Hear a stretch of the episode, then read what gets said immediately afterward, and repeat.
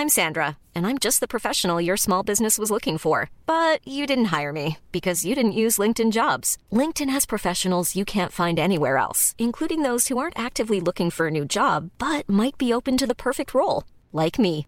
In a given month, over 70% of LinkedIn users don't visit other leading job sites. So if you're not looking on LinkedIn, you'll miss out on great candidates like Sandra. Start hiring professionals like a professional. Post your free job on linkedin.com/people today.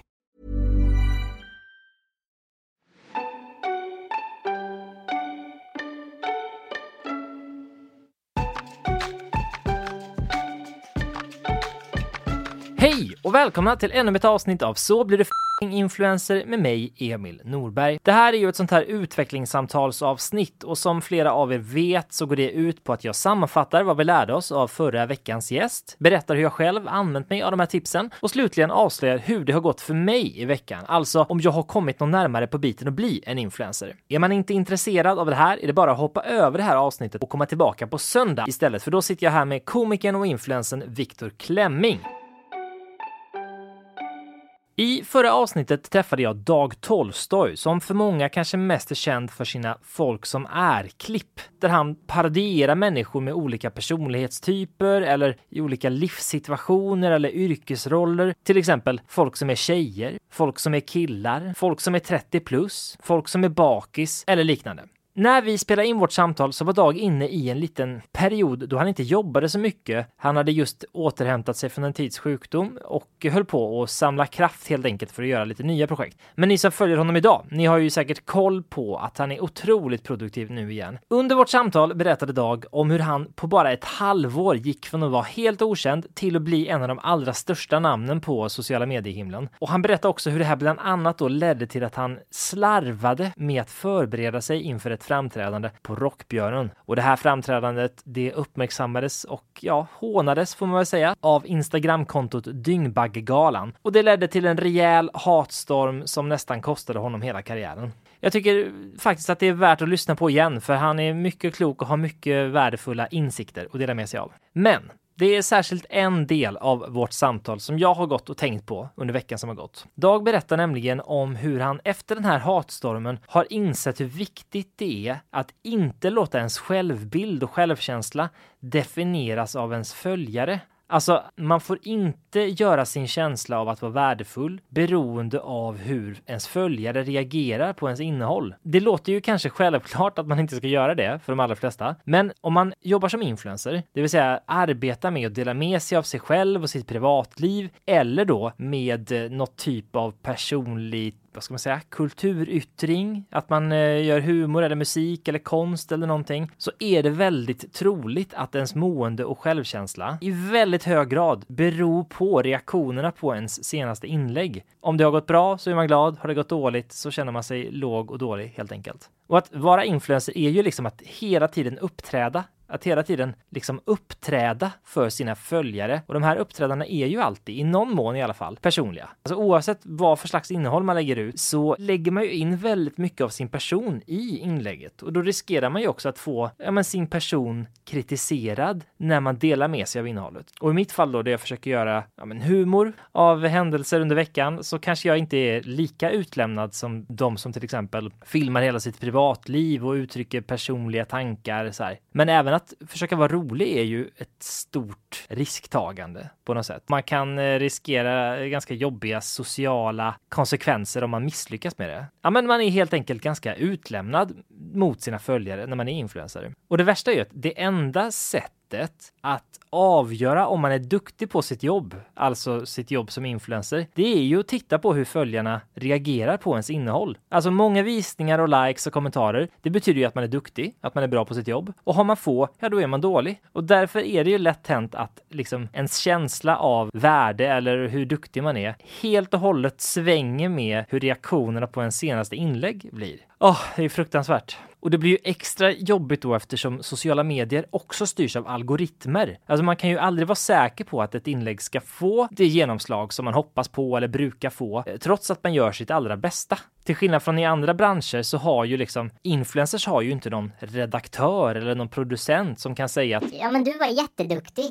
även i de situationer när ett inlägg har gått dåligt. Och det tror jag gör att den här branschen sticker ut ändå lite grann. Eller jag gissar i alla fall att en skådespelare till exempel som gör sitt bästa och som spelar en roll i en film. Jag tror att han eller hon kan nog känna sig ganska nöjd med sin egen prestation, även om få personer i slutändan går och ser filmen på bio liksom. Eller samma sak med en artist som gör, ja men som gör ett riktigt bra gig fast för en liten publik. Den borde också kunna vara nöjd med sin prestation. Men en influencer som gör sitt bästa, men som inte når ut, alltså en, en influencer som inte influerar, den känner sig nog inte så nöjd. Jag hade inte gjort det i alla fall.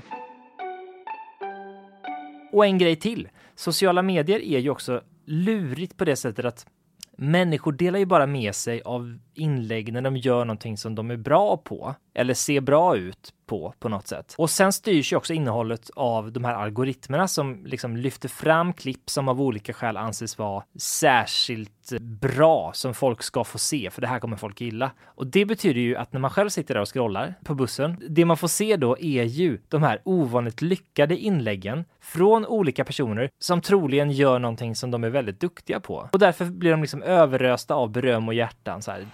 Wow, fantastisk. Du är otrolig.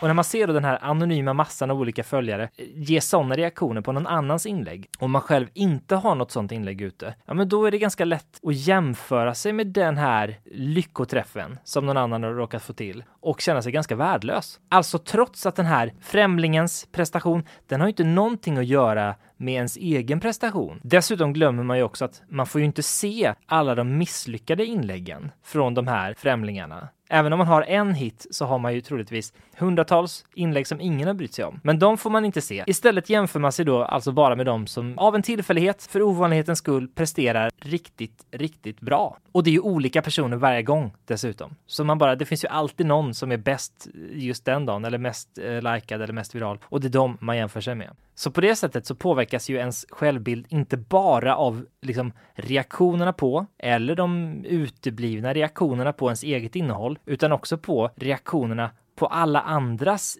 innehåll. Ah, Och det tar ju aldrig slut. Hey, it's Danny Pellegrino from Everything Iconic. Ready to upgrade your style game without blowing your budget? Check out Quince. They've got all the good stuff shirts and polos, activewear, and fine leather goods, all at 50 to 80% less than other high end brands. And the best part? They're all about safe, ethical, and responsible manufacturing. Get that luxury vibe without the luxury price tag. Hit up quince.com slash upgrade for free shipping and 365 day returns on your next order. That's quince.com slash upgrade. There's never been a faster or easier way to start your weight loss journey than with PlushCare. PlushCare accepts most insurance plans and gives you online access to board-certified physicians who can prescribe FDA-approved weight loss medications like Wigovi and Zepbound for those who qualify. Take charge of your health and speak with a board-certified physician about a weight loss plan that's right for you. Get started today at plushcare.com slash weight loss. That's plushcare.com slash weight loss. plushcare.com slash weight loss.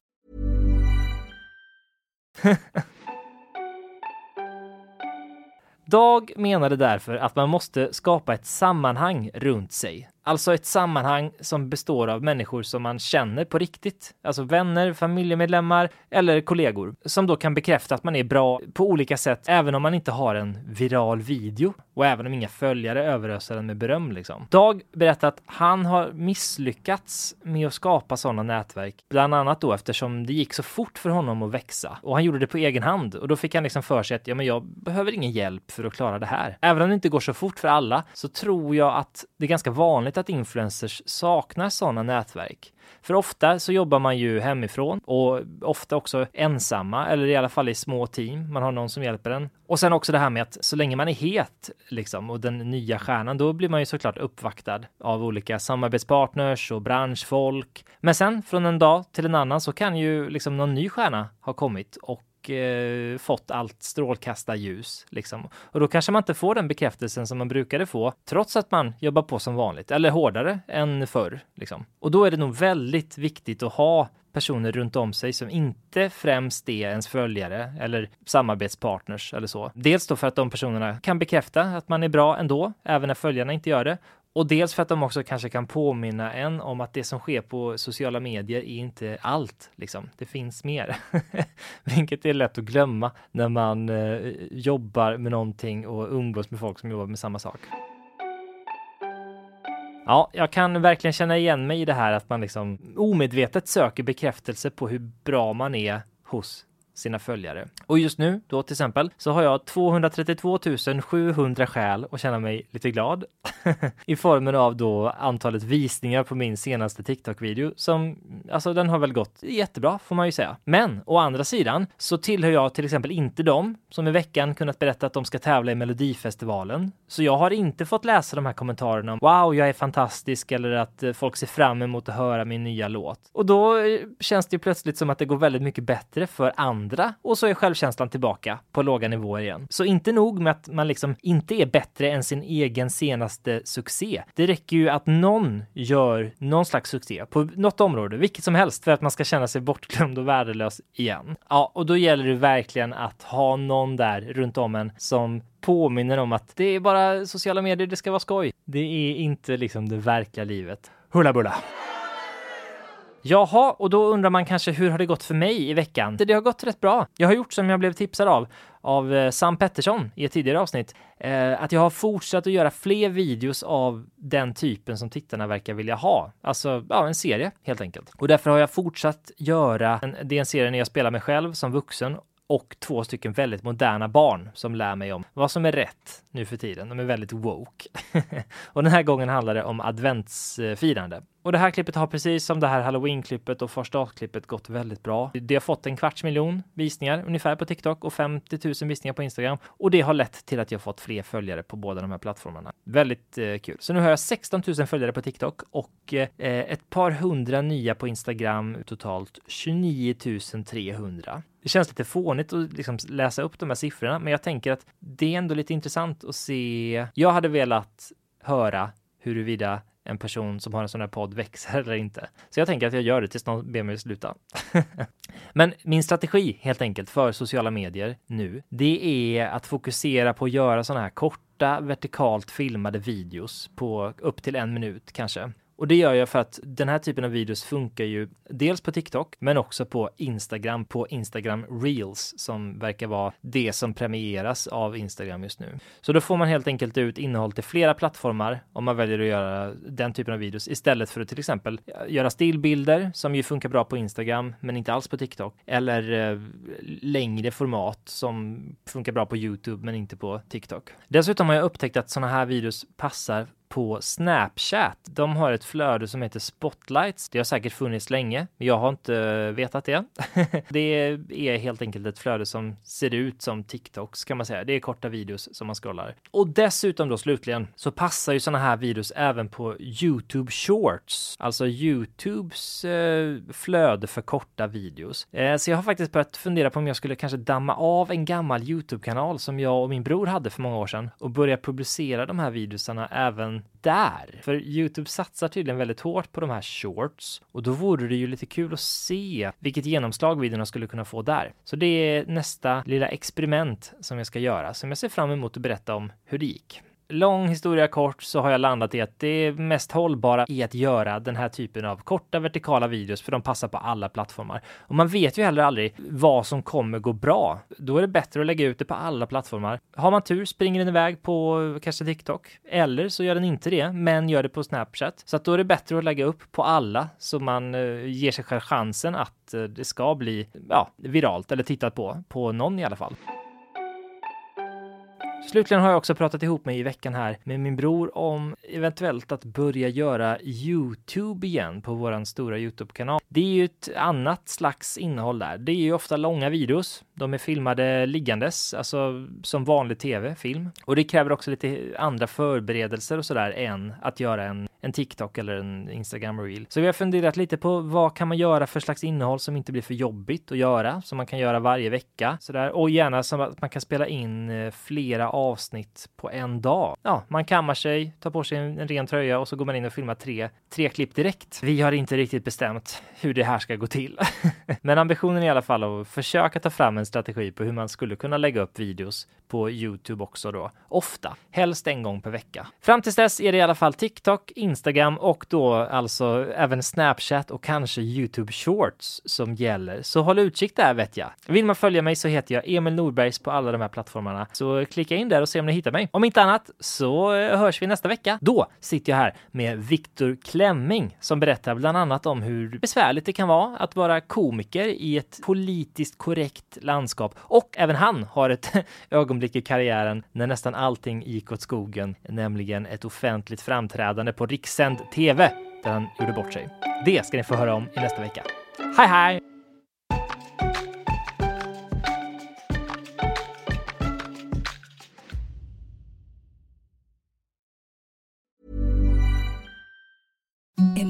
The softest sheets you've ever felt. Now imagine them getting even softer over time. That's what you'll feel with Bowl and Branch's organic cotton sheets. In a recent customer survey, 96% replied that Bowl and Branch sheets get softer with every wash. Start getting your best night's sleep in these sheets that get softer and softer for years to come. Try their sheets with a 30-night guarantee. Plus, get 15% off your first order at bowlandbranch.com. Code BUTTERY. Exclusions apply. See site for details.